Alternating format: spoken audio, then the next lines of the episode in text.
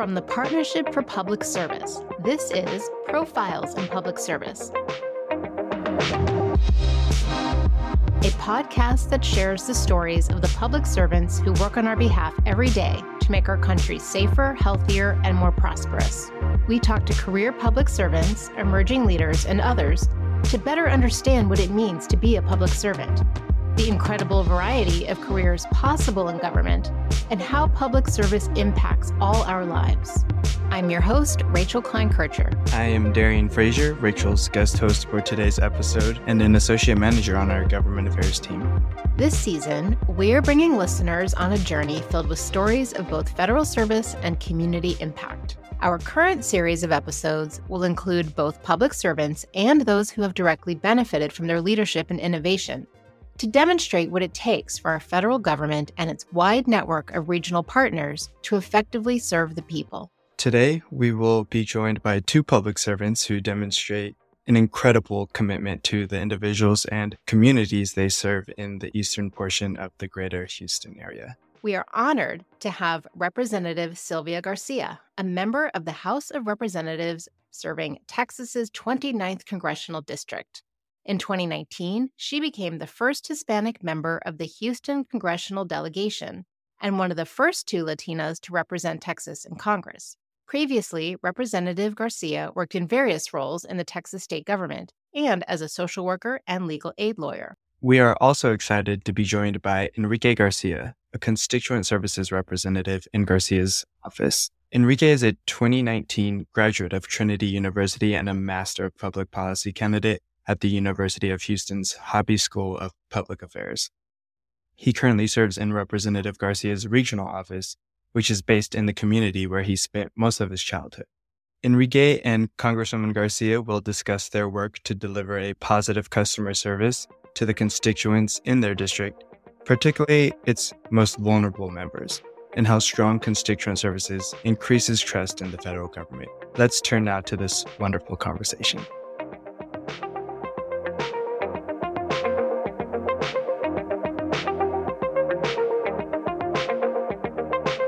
So today we are very excited to have on our podcast Congresswoman Garcia, and we also have Enrique Garcia. Thank you both so much for being with us. Well, first of all, thank you all so much for having us. And I just want to clear the air. It is Enrique Garcia, but there's no relation. And we look forward to today's discussion. Thank you, Rachel and Darian and Congresswoman, for having me. So, my first question for you, Congresswoman Garcia, looking at your path to Congress, being the first Hispanic member of the Houston congressional delegation, one of the first two Latinas to represent the state of Texas and really engage with the community. I'm curious, what inspired you to pursue public service and work for the federal government? Well, for me, it was just a progression of when I started as a social worker. I I went into social work because I grew up poor in South Texas, and I still remember, you know, being very sick and, and feverish and, and not having any doctors where I grew up. We grew up on a farm, and my daddy put me in a pickup truck and took me to the county clinic to get a shot. And I remember even then, as a child, about 11 years old, thinking that someday I wanted to grow up to make sure that other kids didn't have to stand in line to get a shot. So that's always driven me to try to help people, especially poor people, to to lift them up and and to make a difference in their lives. And it drove me to social work.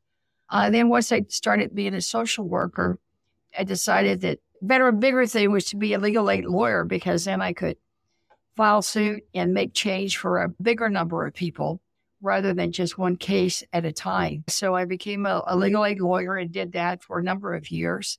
And then I knew a mayor who said, Sylvia, how would you like to be a judge? And I went, well, I'll get to work with a lot of people and make a lot of difference in their lives and listen to their cases. So became a judge and did that for about 10 years. And during that time period, I worked on a lot of campaigns and it's always been about putting people first and putting people over politics for me and about helping people, especially poor people who are the ones that have the least voice and the least representation at any level of government. So that was to me was a just a natural progression. I, I ran for office and then one position led to the other. So it's always been about making a difference for working people, for families, and especially for children.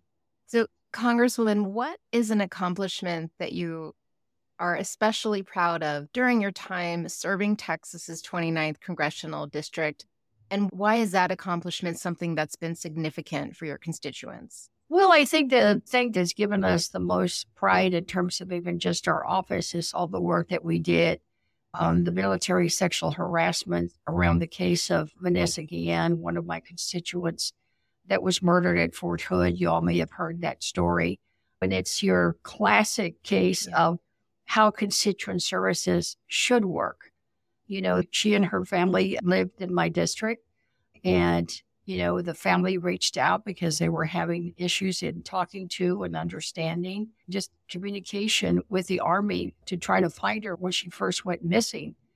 And it just exemplifies that, you know, it's always important to have good constituent services and that you follow up and return calls because that's exactly what we did. And we got the information. And the more important thing for us is that we have people that speak the language of the constituents that we represent. Because the mother was finally able to come to our office in a safe environment where she could tell her story and her concerns in her own language and know that a member of Congress was listening and understood and that she there was no no in between. You know, it was no interpreter, no one trying to haphazardly trying to figure out what she was saying. And it was the first time that that she was able to do that because the army would always either have an interpreter or work through her daughter. So it was a real relief to her. And it again, that's why it matters that people are able to vote for someone that shares their values, that looks like them, and speaks their own language. So the work that we did, not just in the constituency work, from taking it from the investigation you know, then finally when she was found and we discovered the murder and then just all the accountability and all the things that we've done to make changes in the law that now will make a difference in the lives of so many young women, you know, across our nation when it comes to their service in the military and knowing that they have a way and they can report, you know, harassment or sexual assault or, or any type of, you know, inappropriate behavior from anyone around them. So I think for us, you know, well, we can't bring Vanessa back. The fact that we were here for that family and able to to get us from them not knowing what really was going on and, and helping them insist on more investigation, insist on some accountability. And, you know, the military justice system treats cases now very, very differently as a result of the Vanessa Guillén Act. And I recall following that story, and I can only imagine, you know, for the family, the challenges that they had until they received support from your team. What can you give us an example of the type of challenge that your team actually faced in trying to to help in this instance? Well, it, it's you know the the biggest challenge for us was that you know we didn't know anything about the military justice system. You know, I'm a I'm a lawyer, I'm a former judge, but most people don't realize that the military has not only their own set of internal you know, disciplinary rules and conduct rules, but they handle cases coming out of any of that misconduct through an entire different structure military justice system. You know, they do the court martials, they've got their own military courts, they've got their own advocates. And that was a struggle for us because, you know, we were kind of thrust into this arena of, of military issues and in and how, you know, I didn't know the difference between a commander and a colonel and you know, just their hierarchy because it's a totally different world. So that was a challenge for us. And, and secondly, mm-hmm. to, to be able to just get them to understand our oversight role and that we were we were going to stay on it and we were not going to take no for an answer. So in some ways it was a challenge. But once once we got support from the Secretary of the Army, from our other colleagues, and they saw the groundswell of support from from members of Congress, through the Armed Services Committee, you know, we, we got their attention. And that's why we were able to really, you know, ensure that there was a robust investigation and that, and that she was just found. And, you know, then we insisted on a full investigation of that. And then they finally had to admit there was foul play. So, you know, we, we, we took it step by step and, and it, yeah. it probably spanned over almost two years of the work that we did. But again, that is an example of why who you elect really matters. Absolutely. And what a, a personal stamp to put on Congress that I don't know that our listeners always think about. Darian, over to you for your next question. I'm so happy that we have Enrique on the call because, Enrique, you're serving as a constituent service lead and you have direct engagement with these constituents. And that's so impactful and something that the partnership really elevates is that direct engagement, that building trust. And I'm curious, given um, what Congresswoman Garcia had just shared, could you just share from your perspective about the impact that Congresswoman Garcia's work has had on your office's ability to serve your constituents? Yes, certainly, Darian. Thank you so much for bringing that up. During the 117th Congress, Congresswoman Garcia actually helped pave the way to cap insulin at $35 and provide and ensure that there is a no cost to two very important Part D vaccinations, such as tetanus and shingles, to individuals covered under Part B of Medicare. That was tremendously important because we had constituents contact our office and tell us exactly how much of a lifeboat that was for them. These are individuals who live on a fixed monthly income. They can't necessarily take control of their health and also make ends meet at the same time. And so to know that because of Congresswoman's hard work in DC, they are now actually able to take control of their health, make sure that they're well taken care of. And it is very important because these are individuals that deserve respect, deserve to be heard. And we make it a high priority in our office to ensure that their cases related to Social Security, Medicare, Medicaid, whichever issue that they may have, even Veterans Affairs for our seniors who had served in the military, we make sure that their cases are followed through to the end. And that is said for every constituent because in our office, every constituent matters.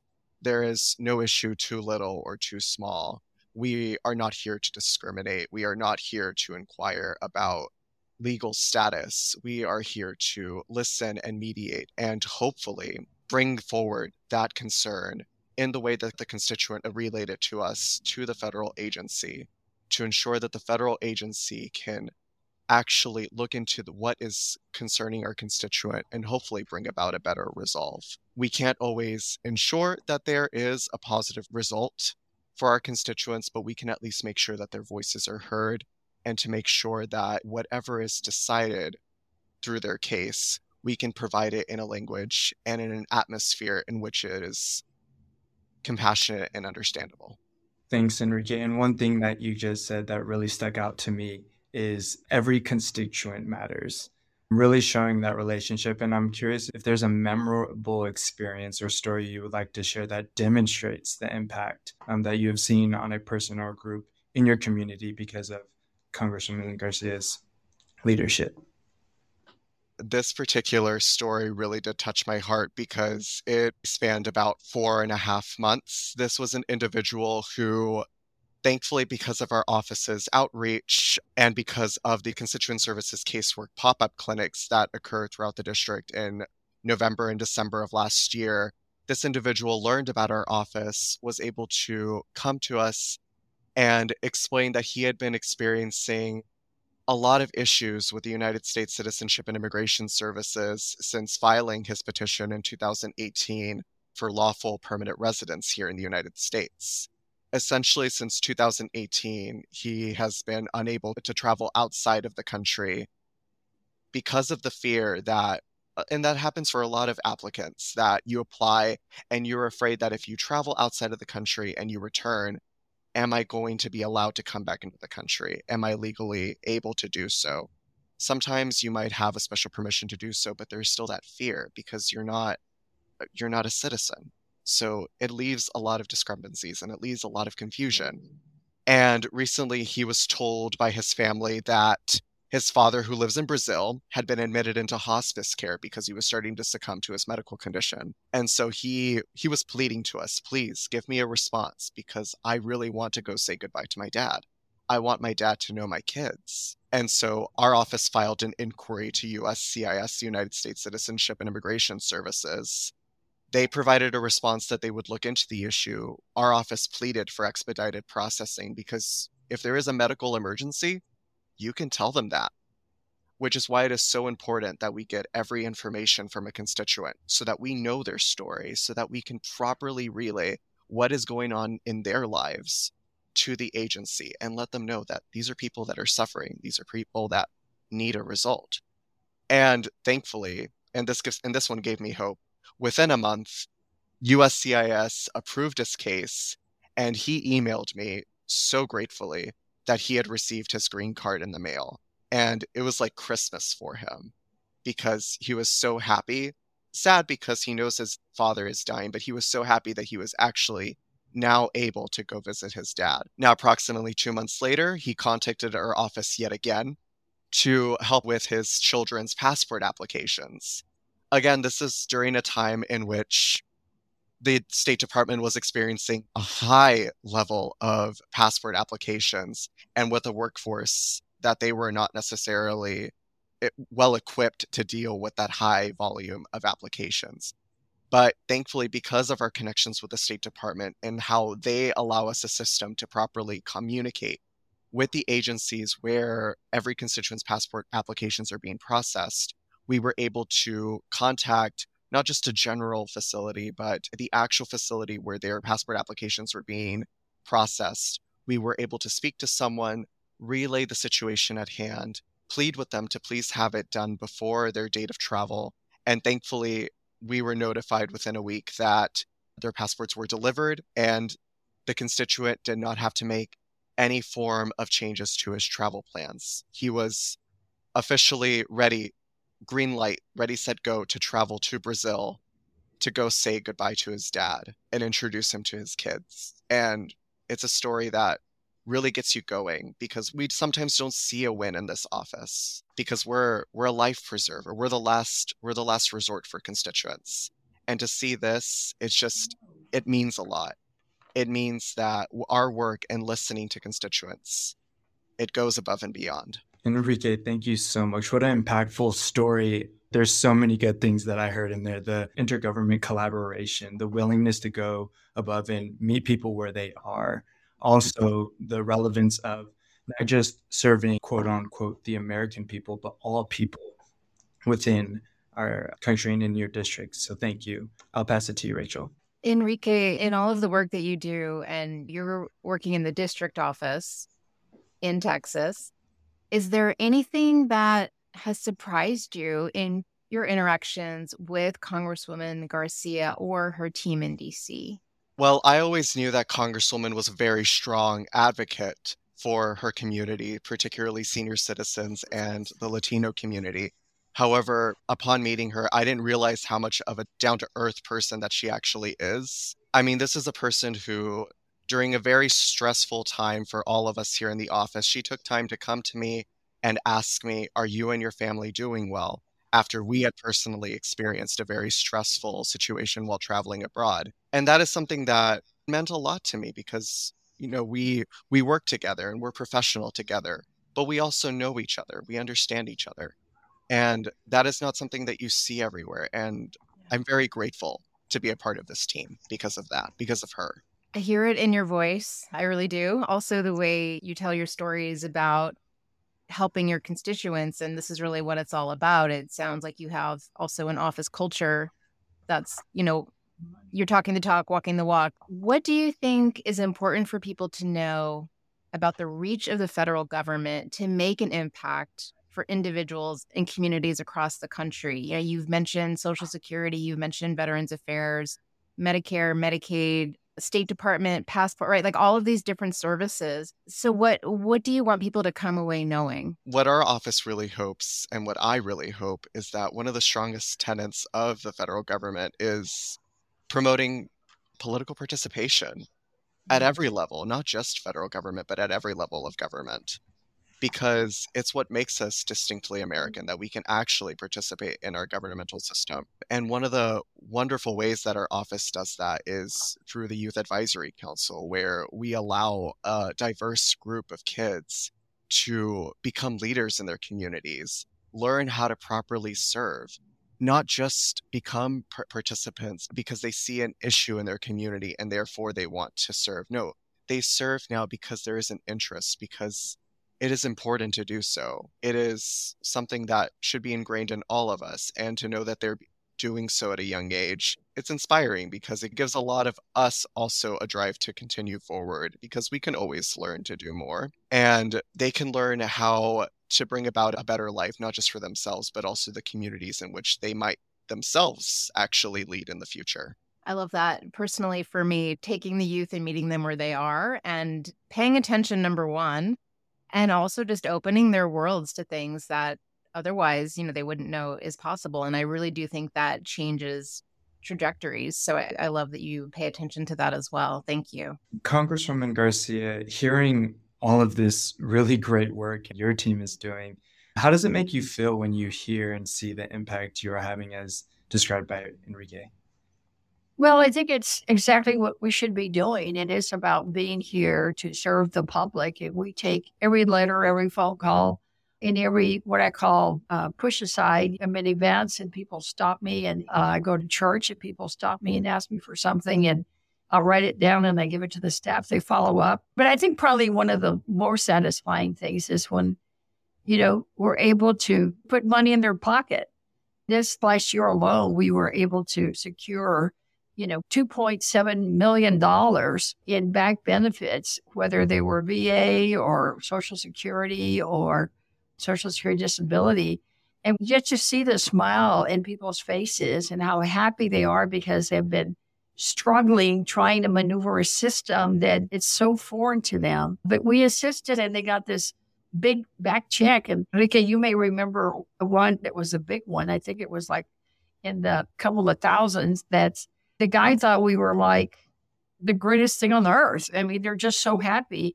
And it's good that we're here because otherwise, number one, it's not really just about the back benefits. It's about being able to be eligible because then they can get their VA benefits. They can get more resources at the VA hospital for so many things. If it's a someone on Social Security, it's about continuing that monthly payment.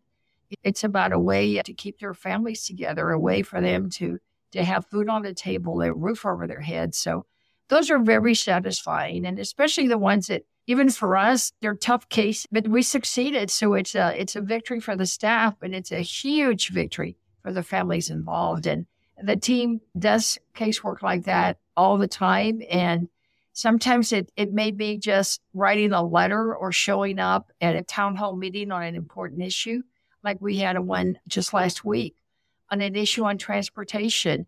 And it's a local matter, but it involves federal funds. So, you know, people usually think of just Social Security, Medicare, and the benefits, but it's, you know, federal dollars are involved in so many aspects of our lives. So we can help assist, and people will pay attention because they know that it's Congress and the money's coming from Congress. We have an oversight role. So they do respond. So we can help and assist folks with a lot of different issues. And with that, and you spoke a little bit about this when you said, you know, you will have interactions with constituents and you'll make a note of that and pass that on to staff. With all of the efforts being done, how would you describe the collaboration required with your district office in order for you to succeed in the goals and effectively delivering to constituents? Well, it's a team effort and collaboration, not just between me and the staff, but the two different staffs in Washington and here in the, the district, because there is a lot of times that, that we get a lot of calls in, in Washington that have to be referred here and vice versa. But it takes sometimes both of us working together to resolve an issue. For example, the the town hall that we just mentioned, yes, it may be the district staff that's putting the town hall together, but it's a policy issue. It's about federal funding for for infrastructure projects. You know, they'll they'll do the research on, you know, the dollars involved in that particular project, which bucket of the government did the money come from, and, and what are the requirements? What is the money supposed to be used for? Because for me to be able to do what I need to do in terms of my oversight and ensure that those dollars get to my community, I need to know that. So it, it takes both of us working together. And sometimes it includes you know, other levels of government. I may have need to have to reach out to a council member mm-hmm. or a state senator about collaborating on, on any one of these issues because our geography overlaps and we establish a good working relationship with all the local officials and state officials in our district. That's so helpful to hear. And I know that a lot of the work being described today, Enrique helping a constituent, ensuring that he gets back to see his family in a tough life situation, putting money back into taxpayers' dollars. I love that. How do you go about building greater trust in government with your district and from your communities across the country because I can see where a lot of these tough life instances that you're being met with constituents require a great deal of trust and relationship building. I've always subscribed ever since I was a judge to what I call being hip, being a public servant with honesty, integrity, and professionalism, hip. And I think as long as, as you do that and you demonstrate that to everyone that you work with, you know, it creates a certain level of trust. And then the second thing I think that's very important is to make sure that people know what the government is doing. In other words, we make sure that people know that we bring in the 2.7 million. Either we'll tweet it we'll email it we'll let people know that you know this is this is the government working for you. We write letters you know we just passed an infrastructure bill. This means we're going to be able to fund projects in Houston like Telephone Road in your neighborhood, and we'll outline it. Because if we don't show them that the government is really doing something for them, their family, and their neighborhood, then it's all foreign. And that's what builds the distrust. So we try to communicate constantly by the in person town halls.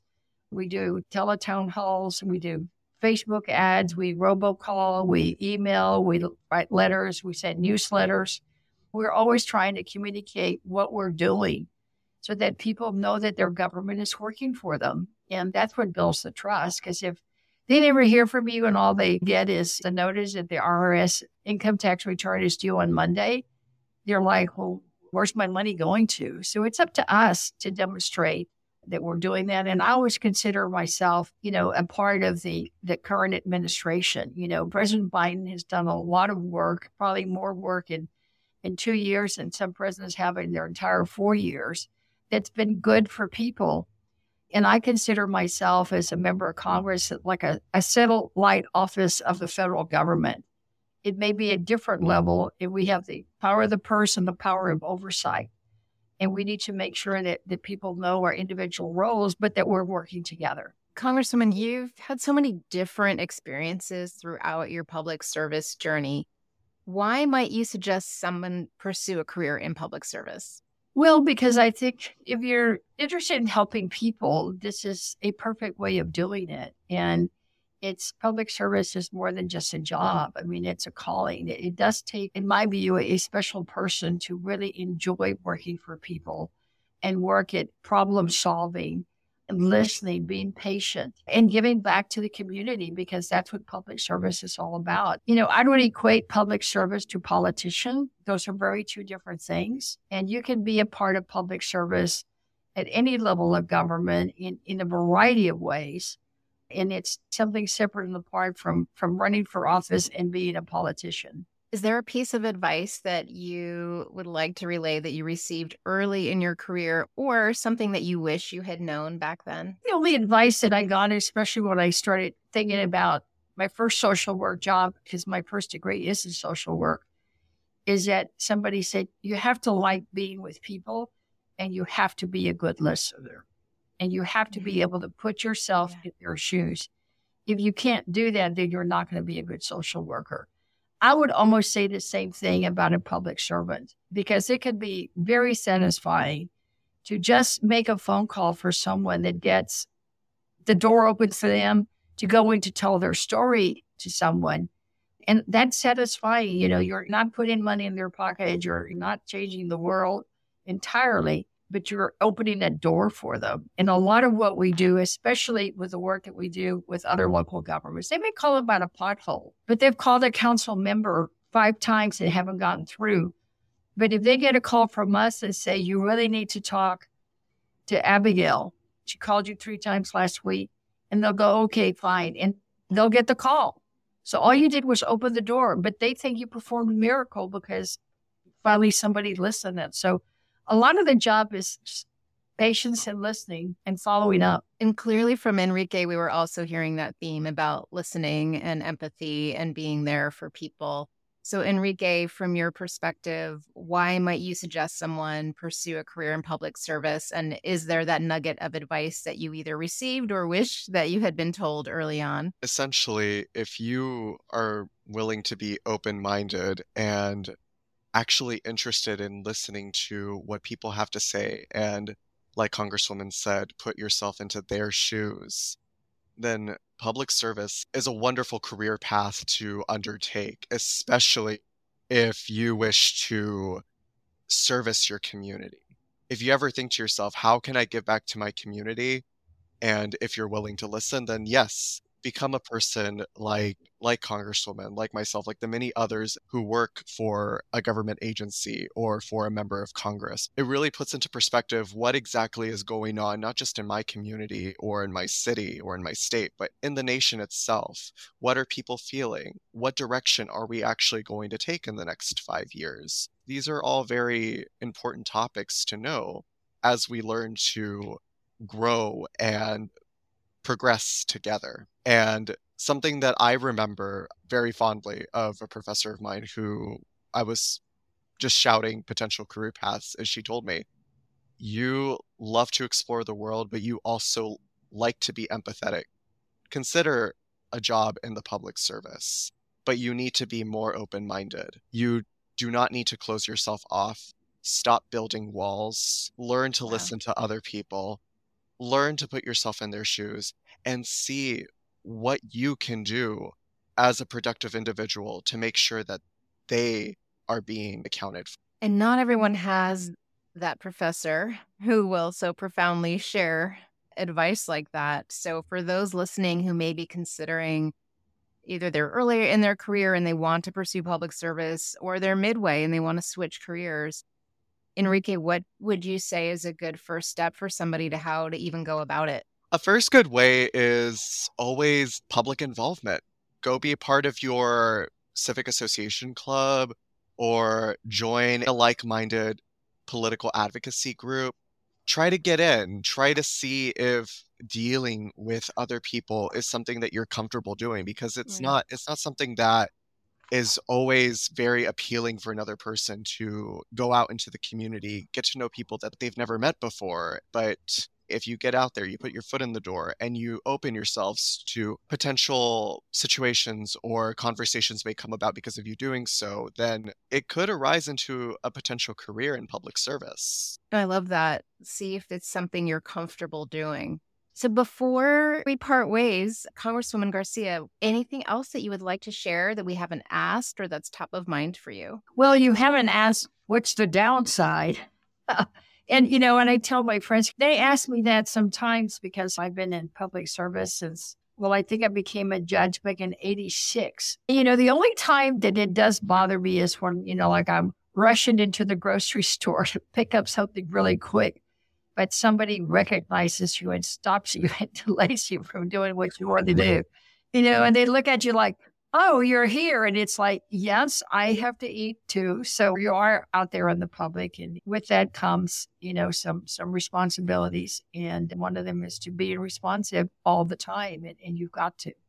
So I'm always ready. I think you really summed that up very well because earlier in this conversation, you did mention people stopping you at church and you had more of a sense of pride and joy. And now you're also sharing, and sometimes, you know, it's part of what one must deal with, but in a mm-hmm. way that you're also embracing this is the role that I have chosen, and I'm here for people wherever they may happen to find me. So we just we appreciate everything that you and your team and Enrique are doing. It's, it's incredible and also for sharing your time today. Darian and I thank you so much. Thank you so much. Take care.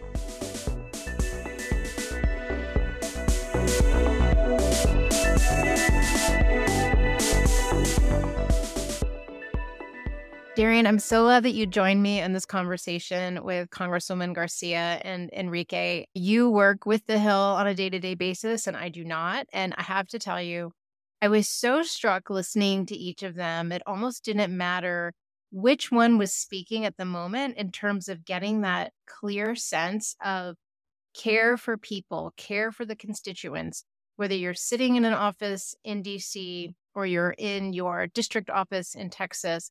They were so united as one team to just to help and serve people. And this isn't always what we see in the news about Congress. So for you, is this something that stands out? Is this normal? It's it was wonderful for me. Yeah, thanks, Rachel. And I think it, it was equally wonderful for me. I think often in my job day to day, working with folks on the Hill, we're so often mm-hmm. talking about the policy, the legislation, and how to improve the services government has for the constituents, but to be able to hear personal lived experiences from Enrique, personal experiences from Congresswoman Garcia, it was also refreshing for me as well to hear their passion. Garcia had mentioned being hip, demonstrating honesty, integrity, professionalism. I thought that was genius and really a testament to how public servants act and should act. And when she talked about that honesty, integrity, professionalism, and wanting to really ensure that people know what the government is doing for them. And that's a theme that we hear from the other branches of government, right? Like who is it that is helping bridges to be built or who is bringing arts to the communities how much the government is actually involved with things and the everyday person may not realize that so it was interesting to hear that from congressional as well 100%. And then also, what I found really one of my favorites was talking so much about the policy and the processes within federal government with these representatives and constituent services workers, it's rare that I actually get to hear um, the real impact that they're having. And Enrique mentioned the experience with his constituent that was trying to get the ability to yeah. go over to see his dad and, you know, that very stressful situation with his father and being able to make just an impactful difference and really connect on a human level, I think is something that should be prioritized for a lot of these members and their staff. And so it was really good to hear just kind of those experiences that that happen and really seeing that real life impact. Right. It isn't the C SPAN yeah. grandstanding of things. Mm-hmm. This is, like you said, helping someone to get home to see a dying parent. Or as the Congresswoman shared, you know, the tragic story from Fort Hood and she really explained the detail of how her office was able to help because dealing with the military system is so very different. You know, even she herself, as a former judge, wouldn't know, you know, the same rules and processes. And to have her office help for whatever need the person has on the other end of the phone. I, and I can't recall which one of them had said, you know, we're the place of last resort. Mm. And people can call for any reason, any reason yeah. whatsoever. As she said, you know, no is not an option. Saying no is not an option. We are going to help. Yeah. And helping them in a meaningful and I think human way as well. And one of the things that were said from Enrique when he was having his hardships and the congressman yeah. reached out to him. I think that spoke to, for me at least, that mm-hmm. these people are also human and they're going through their lives and their stresses. Congressman Garcia mentioned navigating church and the grocery store yeah. and just speaks to how I think resilient these folks can be right. in public service and is truly inspiring in that sense of how they help other individuals in their districts and those around them. And what was inspiring for me was when, you know, we asked them about public service and I think it was Enrique who said, you know, promoting political participation at every level of government is distinctly American. And mm-hmm. it's like, yeah, this is a privilege that we have. And some yeah. would say a responsibility that we have. And for me, that was very poignant to hear that. So, Darian, once again, I'm so glad that you were with me on this ride, on this conversation. I loved having this human voice to what our Congress is and what it can be. And I'm just very hopeful after this conversation that we had. So thank you so much. Thank you for having me.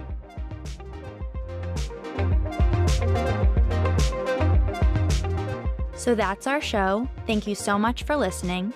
If you haven't already, please follow or subscribe to Profiles in Public Service wherever you get your podcasts. You can also check this episode's show notes to learn more about today's topic. And be sure to follow the Partnership for Public Service on Twitter, LinkedIn, or Instagram to find out about future episodes. Profiles in Public Service is created by the Partnership for Public Service. I'm Abigail Alpern Fish, our writer and producer for today's episode. Our script supervisor is Barry Goldberg, and our executive producer is Jordan LaPierre. See you next time.